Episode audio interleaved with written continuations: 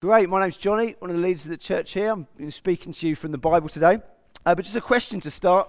Uh, I wonder how many, show of hands, have seen the film Dead Man Walking a few years ago. Any, any takers? A couple.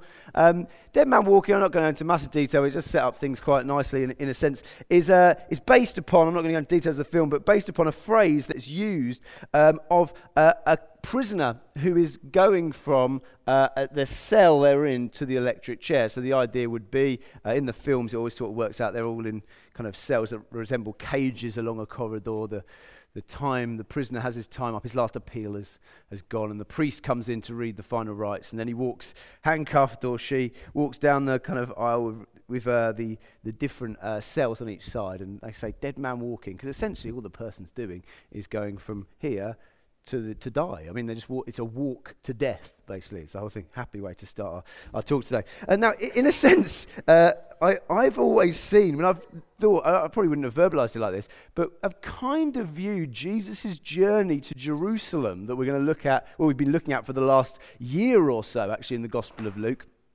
uh, in a similar way. What's Jesus doing when he's going to Jerusalem?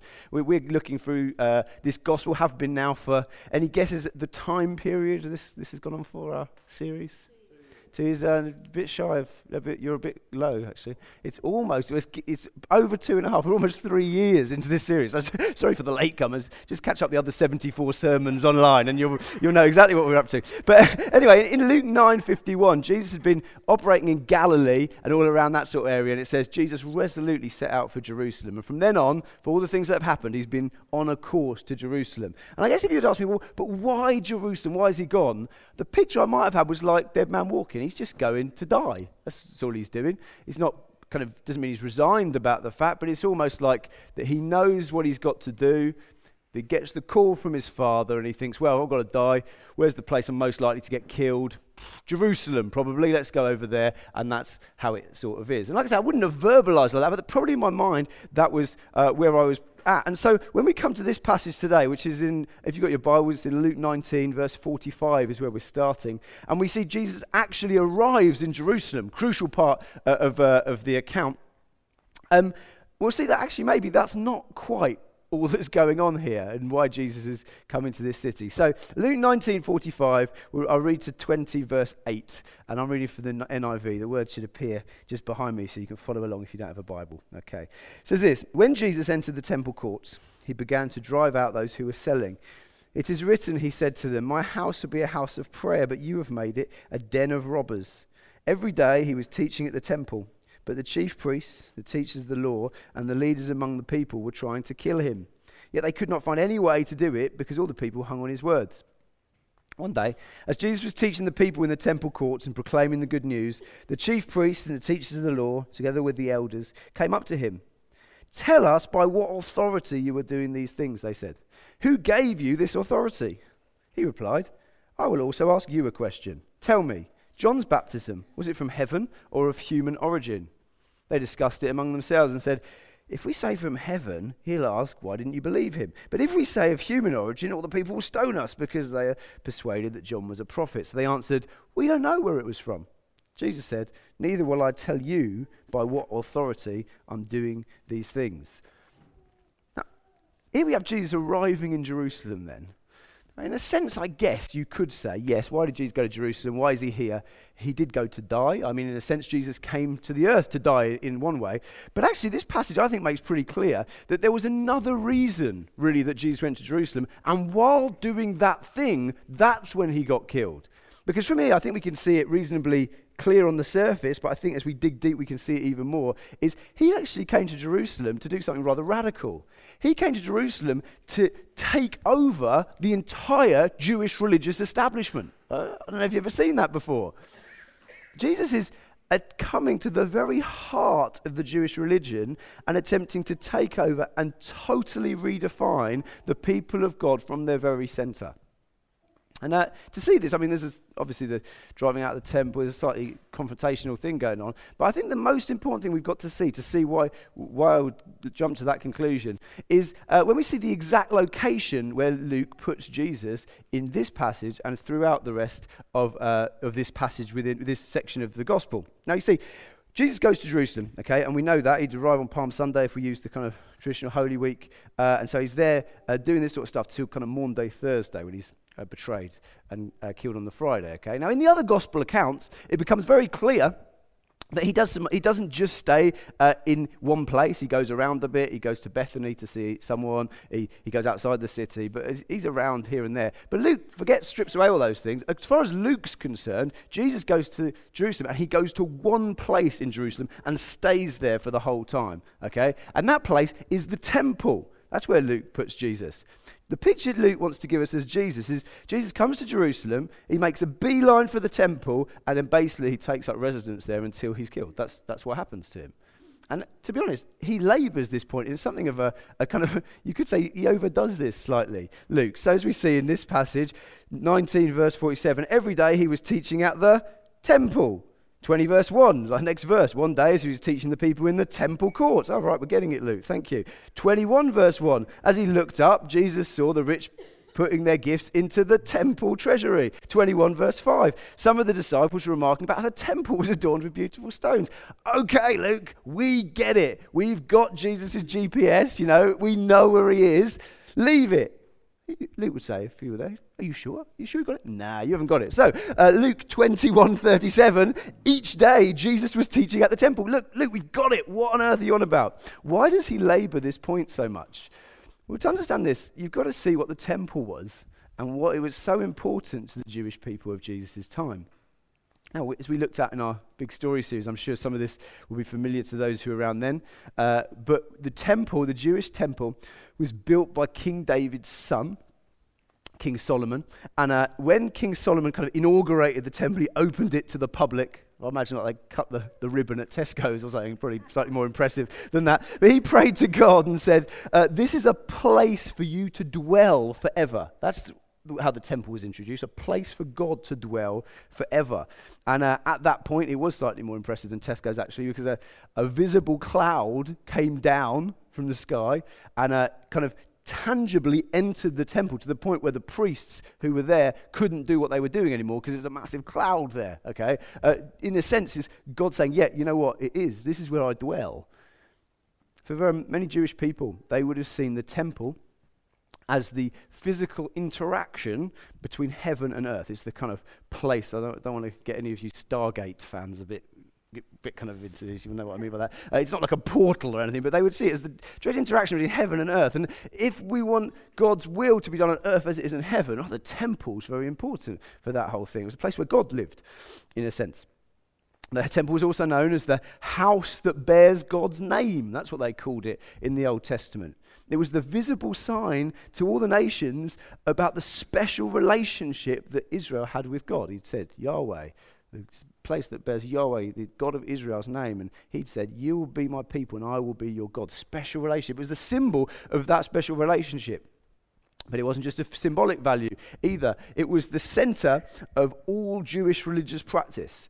So practically, they needed the temple. The priests served there, the religious festivals generally revolved around the temple, and most importantly, the whole uh, sacrifice system that had been a very complex system of cleansing and sacrifice animals or grain or things like that. So the whole worship system was done at the temple.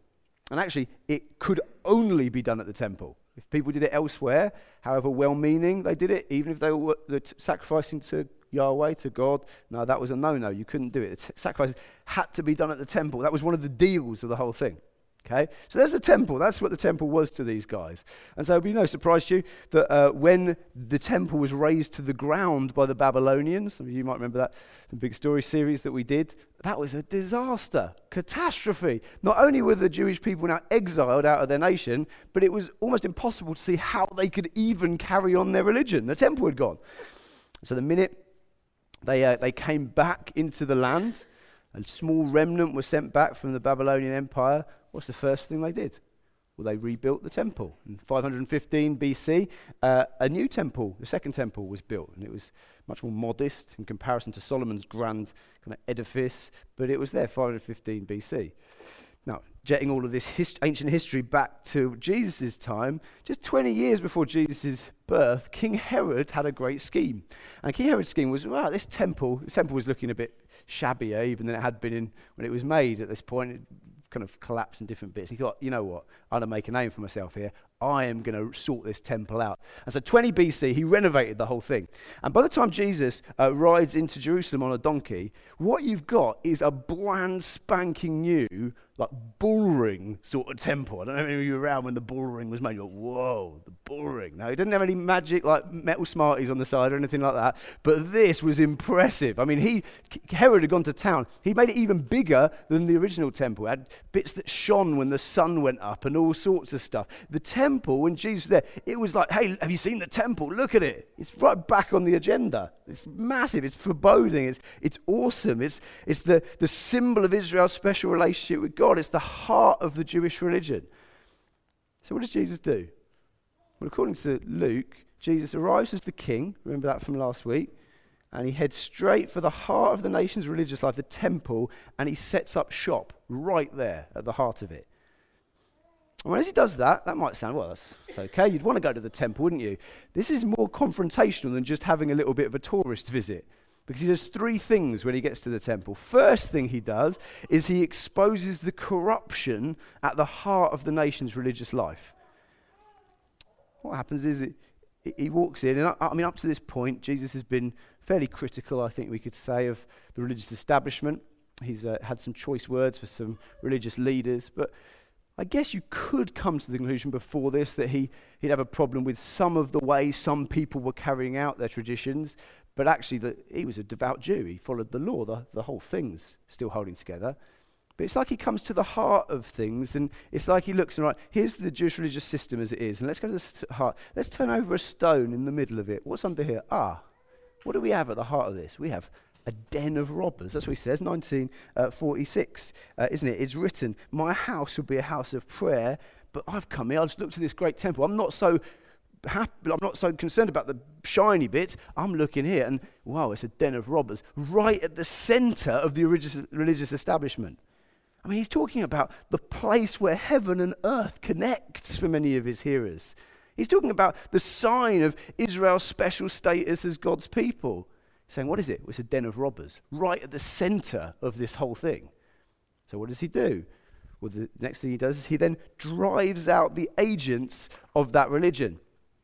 If you're here looking for the, the lurid details of Jesus really kicking off, I'm really sorry. Uh, Luke is the only gospel writer who skimps on the details. But you know what? If that's what you came I don't want to disappoint you. So let, us let's, let's think about what he actually did. According to the other gospel writers, he got out a whip. He made a whip out of something. I don't know how, whether he had this pre prepared or whether he just went and found some whip making material, some cords or something. But he got a whip and he drove out the sellers, which it says here he did in, in Luke 1945. He drove out those who were selling. But he also drove out the animals that they were selling with this whip.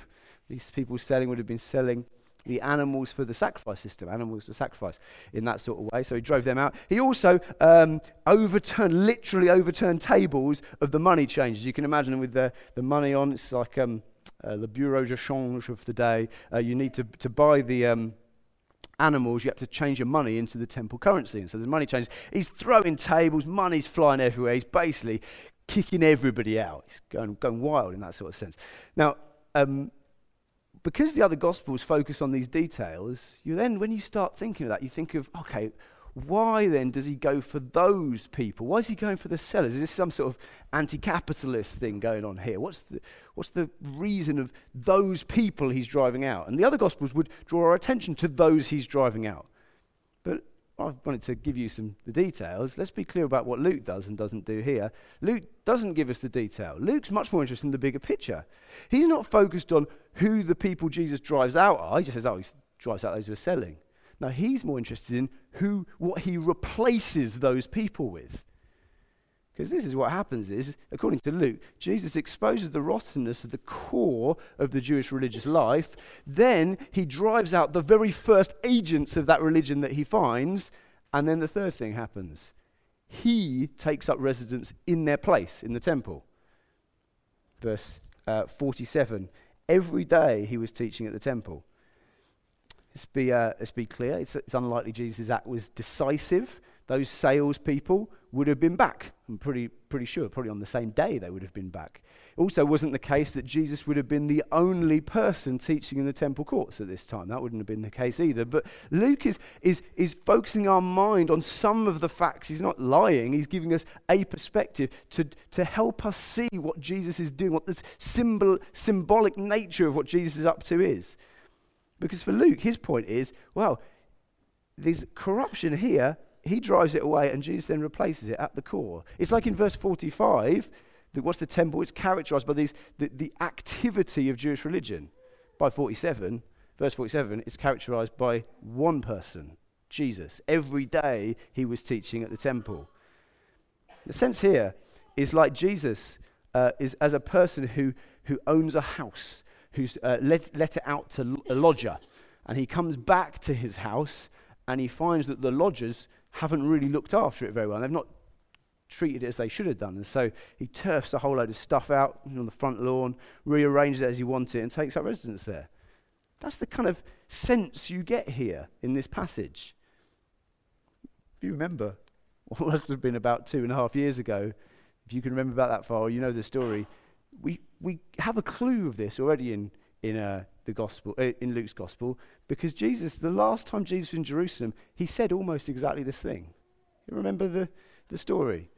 Jesus was 12 years old and he was at the temple. It's the last time Luke relates Jesus went to the temple in Jerusalem. And he gets separated from his mum and dad. And his mum and dad, it's, not the, the finest parenting from them, to be honest. They lose him for three days, okay? And so they, I, I mean, I've made some mistakes, but I mean, not quite gone that far. A few minutes maybe. Um, but so they're frantically looking around. Three days later, they find him. He's in the temple. He's talking with the religious leaders. And they're like, obviously, Jesus, what have you done? Like, why have you put us through this? And he, Jesus looks at them and just says to them in these words, he says, didn't you know that I had to be in my father's house? Jesus, he was aware even at 12 what the deal was with this temple. It's, this is my family home. Jesus was coming back home. He was reclaiming what was his and redefining it from the center.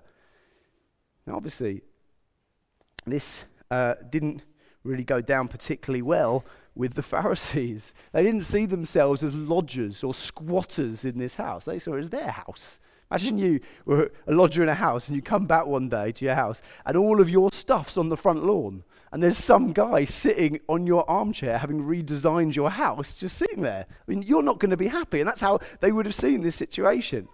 And so in chapter 20, they come up to Jesus and they ask him a kind of obvious question. So, this, 20 verse 2. Tell us by what authority you were doing these things. Who gave you this authority? What are they saying? What they're saying is this wait a minute, Jesus, this is our house. We haven't given you permission to take over here, thank you very much. Who did give you the right to act like this? Again, we could spend a long time looking at the detail of Jesus' response, the kind of wisdom of answering a question with a question, deflecting it, confounding the li- religious leaders in what he does. But again, zoom out. Let's not miss the main point here, the big picture. In a very clever way, Jesus is essentially saying this to them. This whole thing about John the Baptist, where did his authority come from? What he's saying is this actually, guys, I don't need your permission to do these things. My authority comes from a higher source, comes from God, and this is my house. That's the deal of what's happening here. He's here by right. He doesn't need the Pharisees or anyone else's permission. It's his temple, it's his people, it's his religion. And what Jesus is doing here quite clearly is coming to take it back and completely redefine it. Now, I think that's what's going on in the passage. And it's kind of interesting in its own right, I suppose. Um, I, I, found that kind of a, a, I'd not considered it in that way before, before studying this passage here. But the key question for us, as always, what we do on a Sunday morning, is ask the question well, fair enough, interesting historically maybe, but how does that affect us today? What, what does, how does that affect our lives in 21st century Britain, Birmingham specifically? Well, my res- initial response to this passage, I, d- I don't know if you're the same, you might not like this passage, you might not be a, a fan, you might have lots of questions. How could Jesus get all kind of turning over tables and stuff. I love this stuff. I think this is great. There's, there's some passages you read about what Jesus did, and you do end up scratching your head and thinking, yeah, I, I, wouldn't be that bothered if you hadn't put that in the Bible, actually. That's, uh, you know what, that's not my favorite bit. I'm scratching my head with that. I've got to deal with that. With this passage, I'm just like, yes, go, Jesus. Good job. I mean, he, he, he really it contrasts with sort of the spineless, compromised heroes we get presented to us nowadays, and that's a good thing. And uh, let's face it, uh, no one likes the Pharisees, so anyone who sticks it to them, I mean, we're, all, we're always on their team, aren't we? You know, let's go, Jesus. But um, when we look a bit deeper, think about this a bit more, uh, there's a challenge here that's a little bit less comfortable, I think. Because I think what's happening here is it's not just showing how Jesus treated those baddie Pharisees. No, it's showing us how Jesus always acts when he approaches the heart of the matter. And that could be at the temple in Jerusalem, that could be to you or to me. Because here we have a very clear picture, I think, of how Jesus approached each of our hearts today. I think it's vital that we understand this because it's so easy for us. Nothing I'm going to say in the next 10 minutes or so is going to be particularly new to many people here, but it's so easy to forget this stuff and to really essentially water down who Jesus is and actually risk missing the entire point of what he's come to do, both in his purposes and in our lives. Because I think when many of us consider Jesus' interaction with us, and particularly those of us who become Christians, think, well, what was it, what was it like for me to become a Christian? How do I see that whole thing? We would often see his interaction with us as Jesus offering us an invitation. It's, a, it's not a necessary, it's not a bad way to look at it. It says in Revelation, Behold, I stand at the door and knock, Jesus says. And so, what we, how we describe becoming a Christian often is we say, That was the day I welcomed Jesus into my life. Jesus is knocking, knock, knock. He said, Ah, Jesus, well, you look all right. In you come. I'll hang up your coat. I'll put the kettle on, have a cup of tea. Oh, you want to stay for a bit longer, do you? Great, fantastic. I've got the granny flat. Stay there, you can lodge. Actually, you could be quite handy around here, Jesus. You, what you like as a butler? You do that, all right? Can you, can you welcome other people in? I've got jobs for you in my house. And before we know it, we're turning something of, yes, Jesus does offer an invitation. Yes, we do, there is a sense that we, we have to welcome him in, that's true. But then we can get a bit muddled and we can forget a key thing. Because listen, when you welcome Jesus into your life, you are not gaining a lodger. Tom, you know about this stuff. We've been in the lodger what's the other lodger? Who was I? I was landlord, wasn't I? Relationship before. It wasn't like me welcoming Tom into my house as a lodger. Now you might have liked this. When you welcome Jesus in your life, you're giving him the title deeds. That's the whole point. He's coming to take over. He does the same as he did in the Jerusalem, in the temple those years ago. Because you see, when we follow Jesus, we don't follow him first as one who will help us achieve our goals in our life. Oh, yeah, you come, you can help things around here. I'm sure that's fine. No, we don't do that. Do you believe in your heart that Jesus Christ is what? You will be saved. What is it? It's Lord.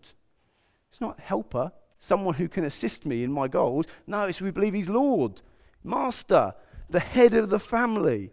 We hand him the keys, we hand him the authority. And actually, how he acts in the temple here is a really helpful picture of generally how Jesus does this in our lives says he comes into our lives. What does he do? Often first, he clears away the things that he doesn't like. Now, I just want to get an unhelpful image out of your head, which by doing it, I might put an unhelpful image in your head, but you know, it's worth a try. Um, as we talk about this home and Jesus coming into the home and redefining things, I'm not talking about like those guys on telly. You go around people's homes and kind of say, oh, this won't do at all. Like, he's not an interior design fascist or something like that. He's not going, oh, no.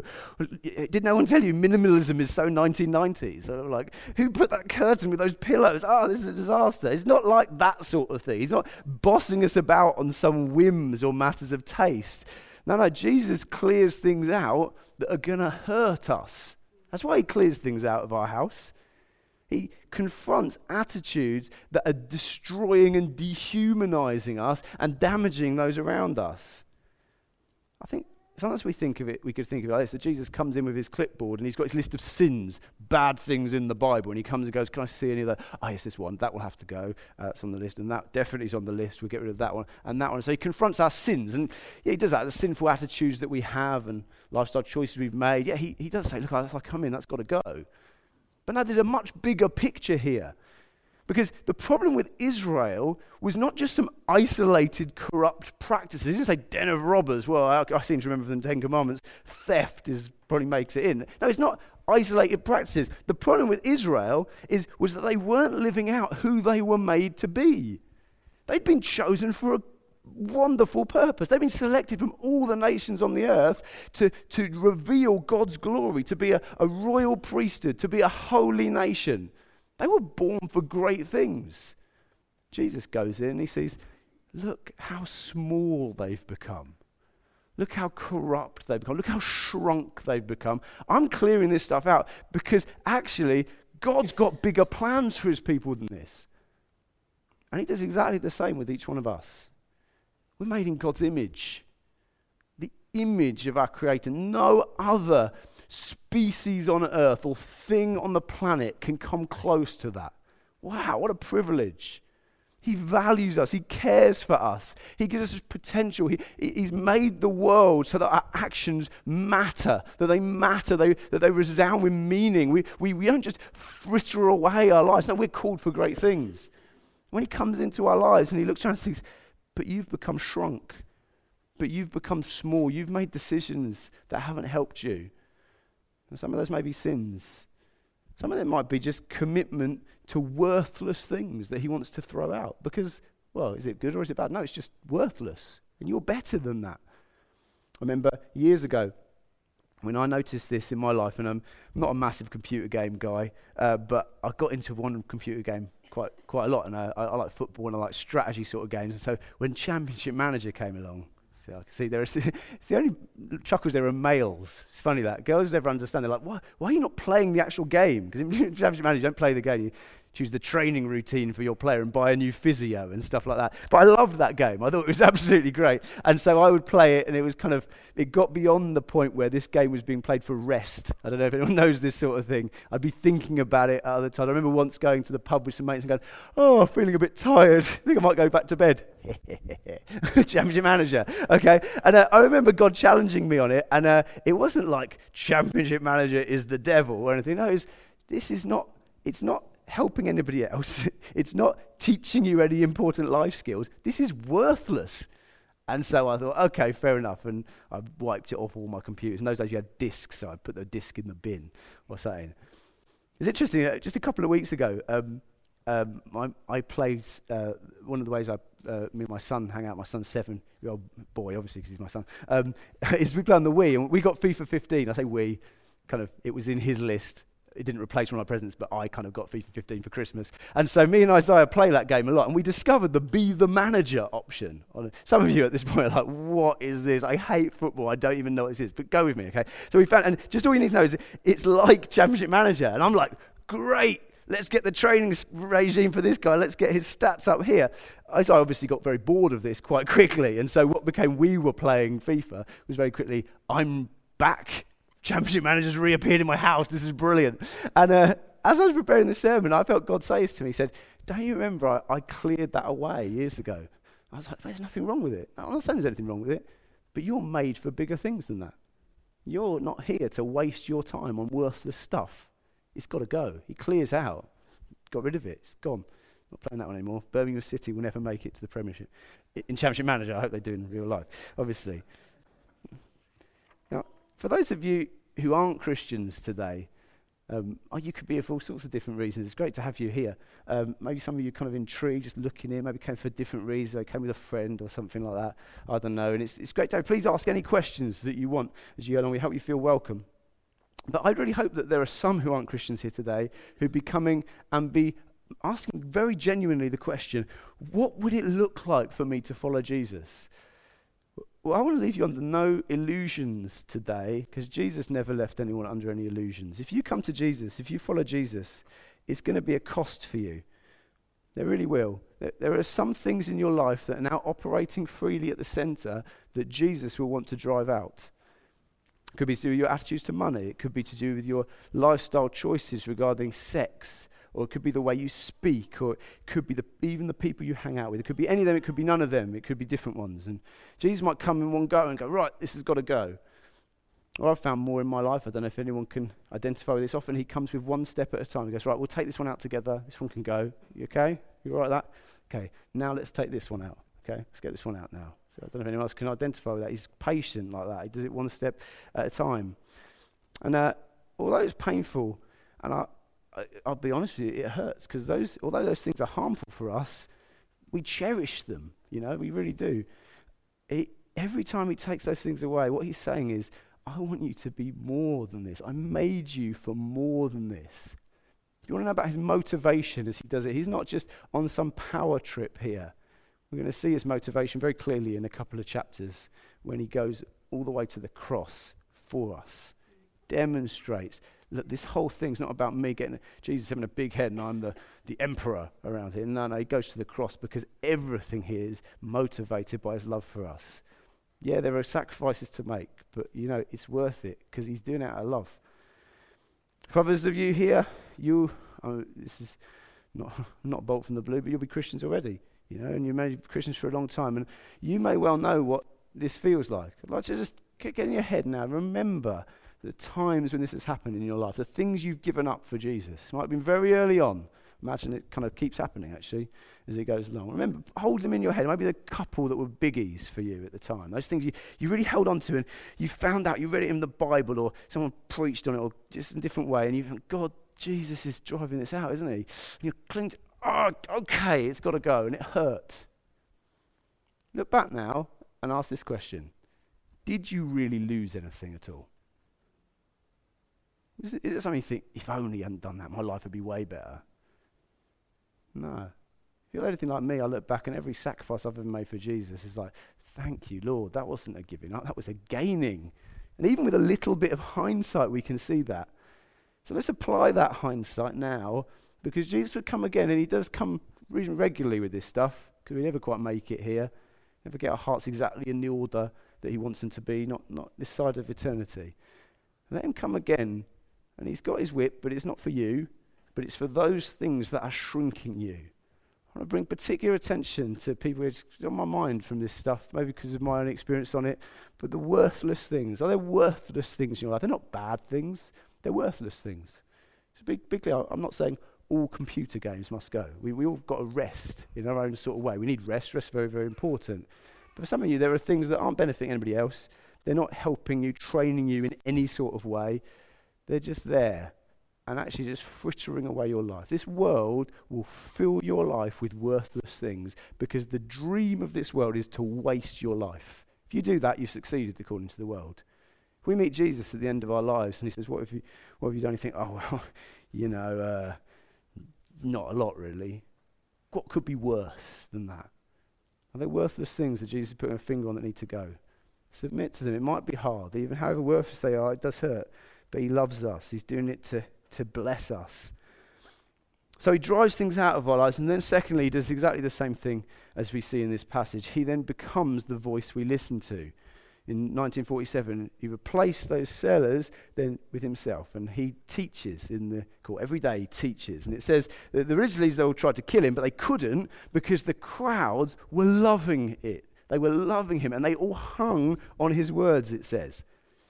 Now, what were they coming to see, these crowds, when they came to Jesus? Why were they hanging on his words? Well, we know what it was. It's not like Jesus is the uh, first century kind of entertainment in the temple. It's not like going to the cinema or something like that. It's, it's not like, oh, he's just someone who says some provocative things, take it or leave it, like some kind of people we get on the telly.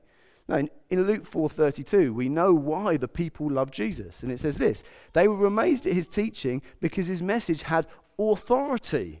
That's why they came to Jesus. Jesus being there, what would have happened is Jesus would have stood in the temple courts. He would have teach, taught the people. Teach, that wasn't very good English, was it? He taught the people, and they would sit at his feet. And the sign was, we are not just listening like interested onlookers. No, we're sitting at your feet. We're accepting your authority in what you say. When we say that we accept someone as an authority, I guess we could mean two things. I think both are in the count here. We're saying if someone's an authority, we mean they know what they're going on about. And I trust them that they get things right. Okay, they, their knowledge base is secure. Also, it could mean that we'll do what that person tells us to do if they're an authority. Both of these would have been the case for these guys. Jesus didn't leave a void for them. He doesn't leave a void for us. He comes in and he says, Right, now I'm teaching here. And he invites us to sit at his feet. Jesus demands our attention as he comes into our home. He doesn't just say, get rid of this, get rid of this, get rid of this. You could be brilliant at that. Okay, yeah, I've submitted to all that sort of stuff. But unless you put Jesus and, and let him speak to you at the heart of your life, you know what? It's not going to go well for you. No, we replace it with him. We seek out his voice. You know what? Many people, I've heard them say, yeah, but with all this hearing Jesus and listening to his voice, I just don't hear from God. That's just not, not what happens to me. So, and it's, if that's the case, and there'll always be cases in our lives when it's come, we kind of think like that, you've got two choices. You can either kind of fold your arms, shrug your shoulders, and go, Yeah, he's not speaking to me, so I'm going to wait till he does. Or you can press in to find out what he's saying, because he is speaking. He's at the heart of your life, teaching. If you're these crowd, imagine these crowds that, that are hanging on his words. Let's imagine if one of them turned up a little bit late and they were right at the back and it's a bit of a life of Brian moment. And I'm doing my cinema stuff here, but it's very short, you know. And it's like, I can't quite hear him. What's he saying over there? Now, if they were someone who hung on his words, would they then go, oh, well, let's just sit here and, hmm, interesting the temple today? No, of course they wouldn't. They'd go, oh, you lot, shut up. I'm listening to him. Get out of the way. If you're not going to listen, I'm going to listen. I'm going to get there. They're, they're, they're captivated by him. They, they want to be at his feet. If you're not hearing God's voice, if, you, if you're not not understanding or like getting a sense of what he's saying to you, press in on him. Seek him out. It's not too much to go without food for a day or two to get his voice back. It's called fasting. Find this is one of the main reasons I would fast. Go without food because it's important that I'm hearing his voice. I don't want a void at the center of my life. Yeah, he's cleared all this stuff out. Great. I want Jesus. I want his words. Peter said, He has the words of eternal life, and He's now at the heart of my life. I want to hear those things. Do you go to Jesus to educate your opinion on world issues and issues regarding your life? Or do you just take what's on your Facebook feed? Oh, yeah, that's what everyone thinks. I'll go with that. I can probably twist a few Bible verses around it. Or do we go to him and say, No, I'm at your feet, Jesus. You're, you've taken up shop here. You've taken over here. You are the authority. You're my Lord, and I will obey you. Nobody else is saying the things you're saying. I don't care because you're Lord and you've taken over in this house. And I'm joyful about it. And it hurts at times. But this is how we get to be who we've been made to be. Let's just wrap up and conclude with two little uh, comments and things that might be in the back of your mind as I'm looking at this passage that serve as a really nice uh, kind of conclusion. Nice. I've used some bad words. I teached and nice, as teachers will know. Nice is not a good adjective in that way, but it's, uh, it's a good way to round things off. Because you might say, fair enough, okay, uh, Jesus came, you, as you said, this takeover scheme of Jewish religion. Uh, well, it didn't really work out as you might have expected it to work out, did it? Because obviously, on, he didn't teach in the, the temple every day for very long. He only taught there till Thursday because on Friday the religious leaders had enough, conspired against him with the help of Judas, and they killed him. That's very important to underline, and I've mentioned already, but just as we come to a close, to underline this point is that with all this stuff, Jesus doesn't kick in the door. He doesn't force himself on you. You have a real choice in all this. The religious leaders of Jesus, they had a real choice, and they made their choice. Will I let Jesus redefine the whole nature of my how I relate to God? No, I won't do that. So what's the only other option? I reject him, I kill him. They had a choice, they took their choice. For you, you've got a choice. What will your choice be today? If you're not a Christian, you have a real choice. It's quite obvious, your choice. You can't sit on the fence. You can't do, it's not a, there's a middle option. No, it's accept Jesus and let him take over. It's a benevolent takeover, but it is accepting to his authority or reject him. What will it be? If you're a Christian here, you have a choice. Your choice might be a little subtler. It might be easier to disguise your choice because actually it's very possible to do all the Christian stuff and look the part, but actually in your heart be saying, Jesus, here's the line. I've drawn it in the sand. You know, you don't cross that line. This is my house. If you're going to help me, great. Otherwise, you know, I can do all the rest of this stuff. I'm not doing that. Well, if you're doing that, you're rejecting Jesus because there is no other Jesus given to us in the Bible. You've got a choice. Will you let him take over or will you reject him? It's your choice. And the second and final thing that we could just notice in this whole thing, the bigger picture of this passage is even though he gets killed, we've got to recognize this. Jesus achieved his goal. Do you notice that? This is crazy. From every conceivable angle as he went to the cross, it looked like his takeover bid was an abject failure.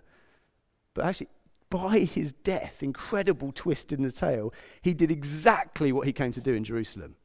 He transformed the very heart of how the people of God would relate to, to, their, say, to their Lord, to their Creator. Before, it was all about, and it had become distance from God. God's out there somewhere, we don't really know who He is.